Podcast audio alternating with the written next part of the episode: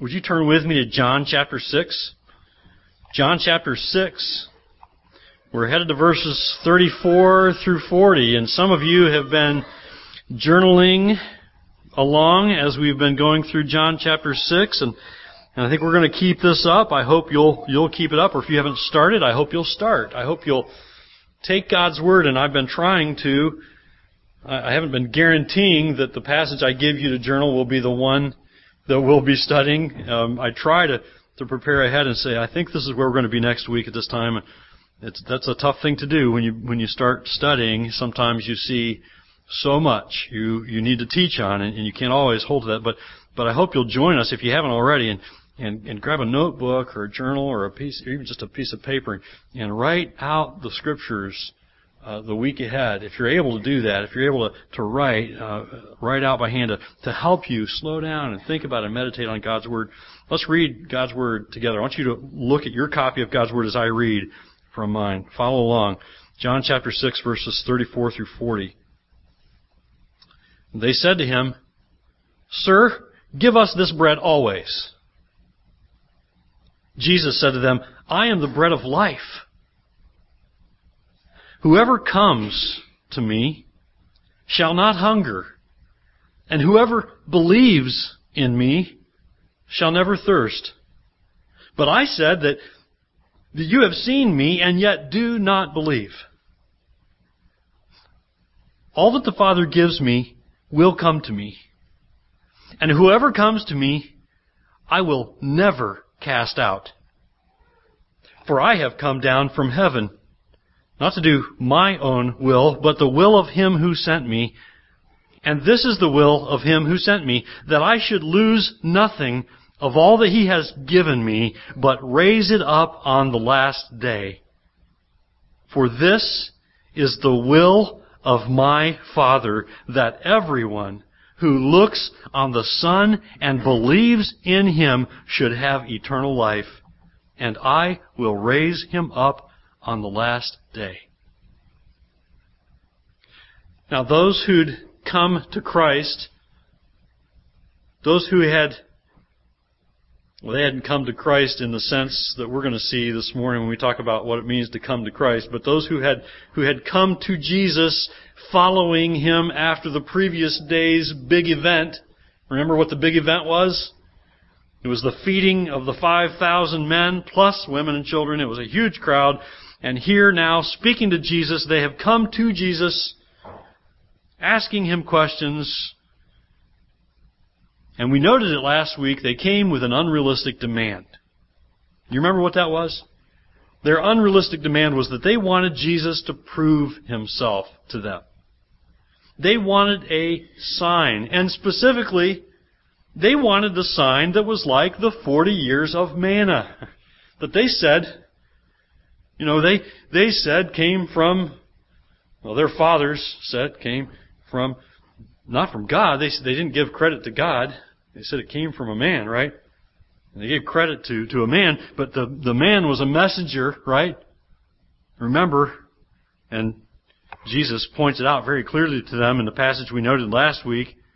They wanted Jesus to prove himself by giving them a, a permanent, permanent supply of, of bread much like what the Israelites had in the desert for 40 years, although they didn't want it to end at 40, they wanted it to go on indefinitely.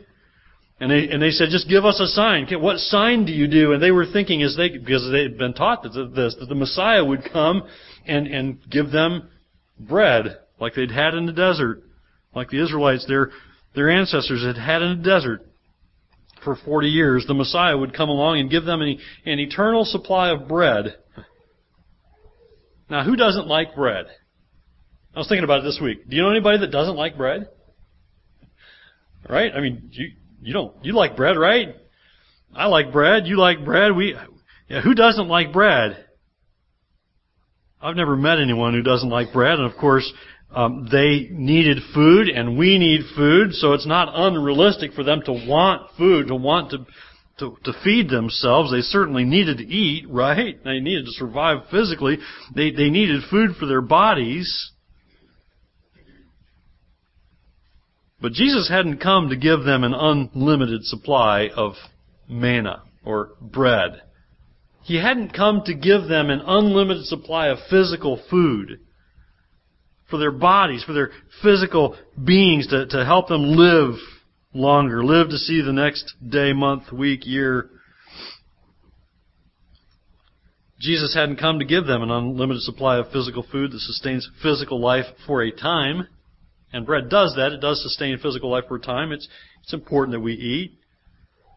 Jesus had come to give something far better, though, hadn't he?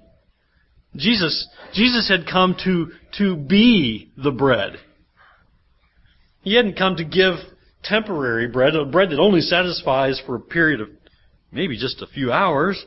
He came to be the bread of life, that bread that brings eternal life to all who believe. And, and last time we saw it, that Jesus had just finished saying in verse 33 that, look at verse 33, that the bread of God, the bread of God is He who comes down from heaven and gives life to the world. So they were thinking about physical food, and Jesus says, no, no, no. The bread of God is He who comes down from heaven and gives life to the world. So, so naturally, they, they realize now he's not talking about physical food, and they, they now understand him to be speaking of himself and their spiritual concerns, right? I mean, now they get it. Now that down dawns on them. No, they don't. They still don't get it. Because the next thing they say, look at verse 34. We started with it this morning. Look at verse 34 again. They still don't get it because they said to him, Sir, give us this bread always. You realize they're, they don't understand. They still aren't grasping what Jesus is telling them. They're still thinking of physical food, food for the body, food that nourishes for a, a, a short period of time. But, but they want him to give it to them always and forever so they don't have to search for food. They're, they're just not hearing him. You would think that they would get it by now. You'd think that they'd understand, and he's being very patient and gracious with them. So why aren't they getting what Jesus is telling them? Why aren't they understanding? And you may have run into this before. You might have a, a dear friend or even a, a, a family member that you've shared the gospel with. You share the, the, the love of Christ with. You've told them about how Jesus Christ has worked a work in your soul, saved you, and you, you want them to have that same salvation for themselves, and, and yet they just don't get it. Or you could be like, you could be like my uncle for years and years. I've told some of you this story before. My, my uncle Bill, who for years my dad would witness to him and he would almost threaten physical violence if he didn't leave him alone. And then, after years and years of praying and witnessing and just living a godly example in front of him, his his believing wife passed away from breast cancer, and it wasn't long after that he gave his life to Christ. And we rejoiced as a family. And then after that, he said, "How come you didn't tell me more?" it was like, "Because you didn't. We don't want you to kill us." You know, it was like, how come you didn't keep telling me? Right? Why weren't they getting it? Why don't people get it when we tell them about Christ and the love of Christ and this forgiveness of sins and, and eternal life? Why don't people get it? You know why? Because they're still spiritually blind. They're still spiritually blind. It's the spiritual blindness of heart and mind that 1 Corinthians 2:14 says is the state of the natural person, meaning the person who doesn't have the Holy Spirit. Verse 14 of 1 Corinthians 2 says, the natural person, the person without the Holy Spirit, the natural person does not accept the things of the Spirit of God, for they are folly to him. And you can identify with that when you try to tell an unbeliever who's not getting it, because that's foolishness, right? It's folly to him. And he is not able to understand them because they are spiritually discerned. Jesus is telling them things that are spiritually discerned and they're not discerning them. They're not getting them. because they're spiritually blind. They can't understand because they don't have the Holy Spirit opening their eyes, opening their spiritual hearts and minds and eyes. And they're, they're so short-sighted that Jesus very graciously simply tells them this. Look at verse 35. He makes it point blank, I am the bread of life. I am the bread of life. Now, we've already, I think we all agree, we all need food to live, right?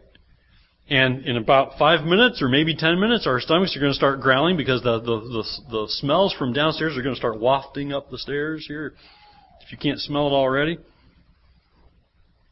And, and our bodies tell us it's time to eat, right? You're hungry, your stomach growls, and, and, and I've noticed as I get older, if I, if I wait too long, I start feeling sick. You get that way? And start feeling a little bit lightheaded. If you, you know, if you don't get a, a meal in you, if I go long enough, then that goes away. But I really don't know what that feels like.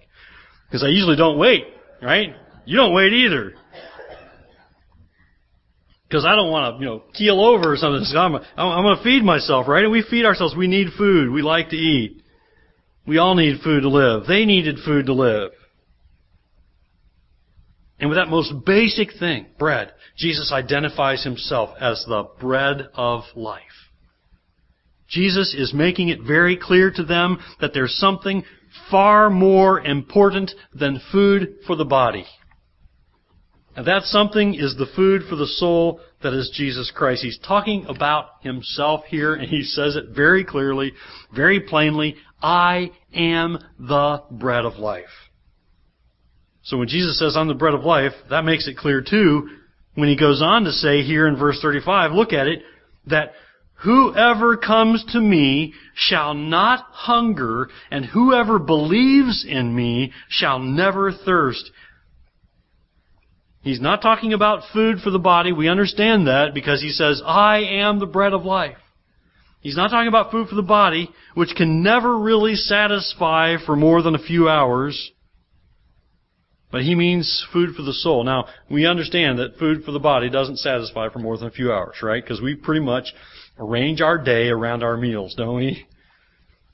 And we don't go too long without eating food. Now, the other day we had some cookies. I think Carolyn made them. Maybe one of the kids made them.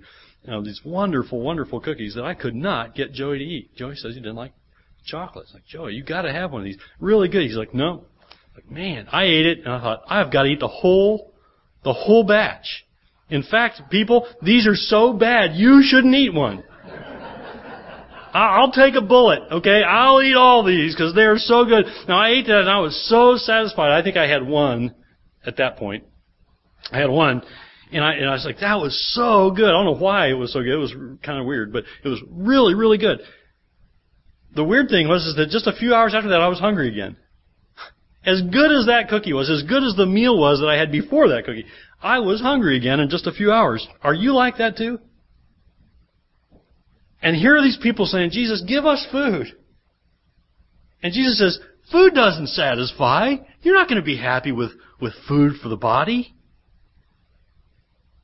You need food for the soul.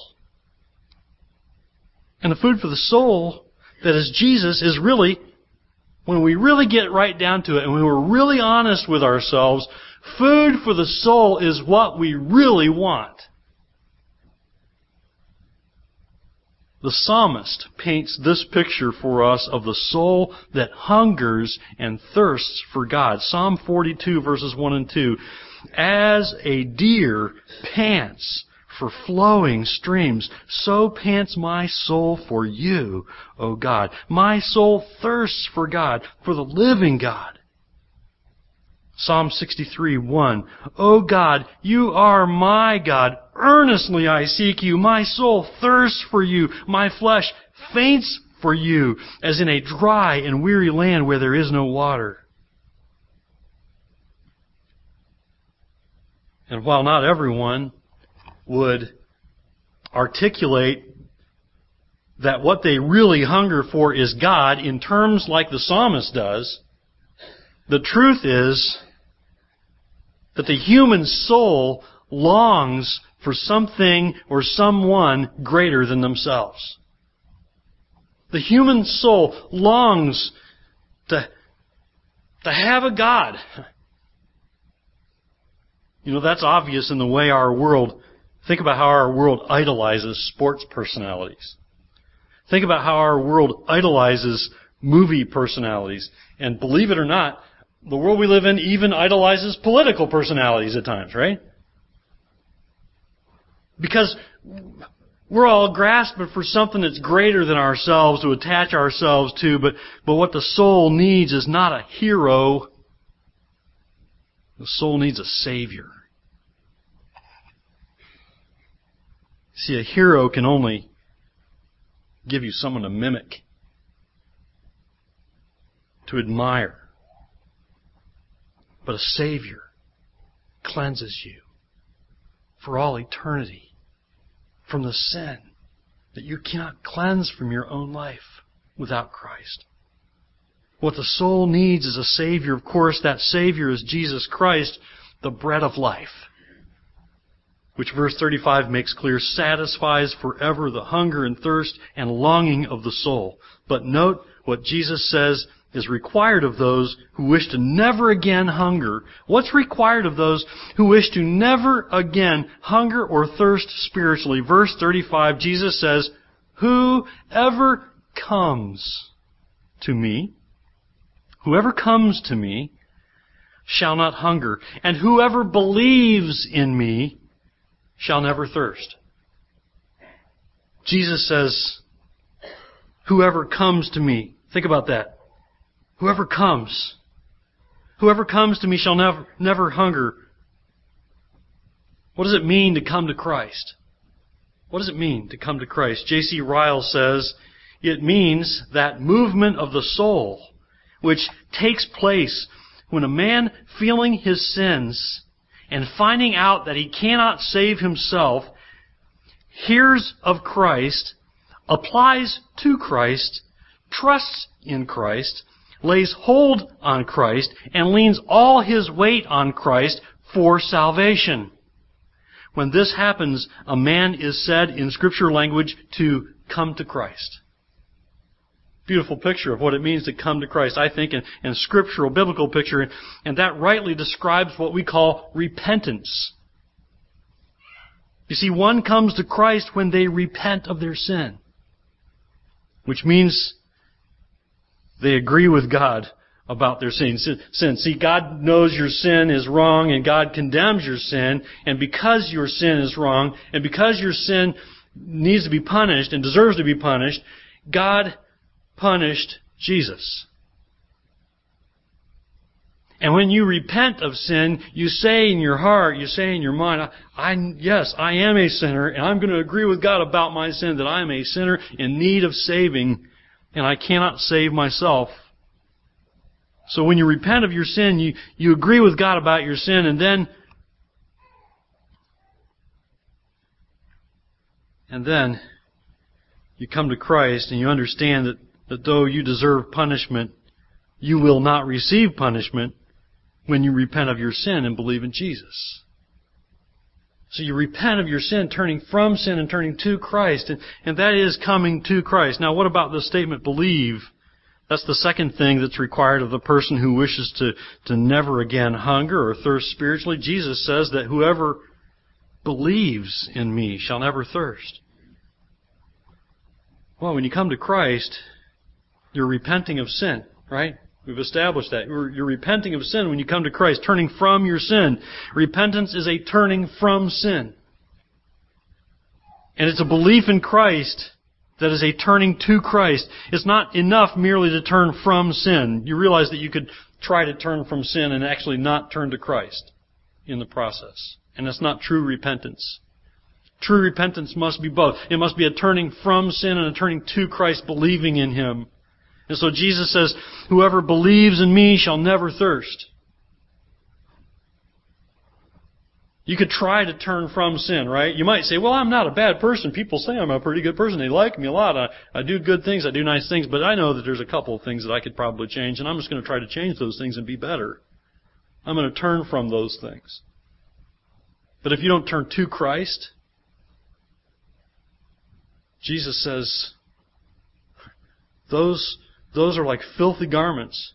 Cast off. You try to be good. Go ahead, try to be good, but that's not good enough. You can never be good enough for, for God because you are sinful and He is sinless. And so He sent His sinless Son, Jesus Christ, to be the bread of life, to take the punishment for your sins and mine, so that, so that we wouldn't have to try to be better. so that we don't have to try to measure up, because we can't. It's impossible to measure up to God's standard of perfect holiness and righteousness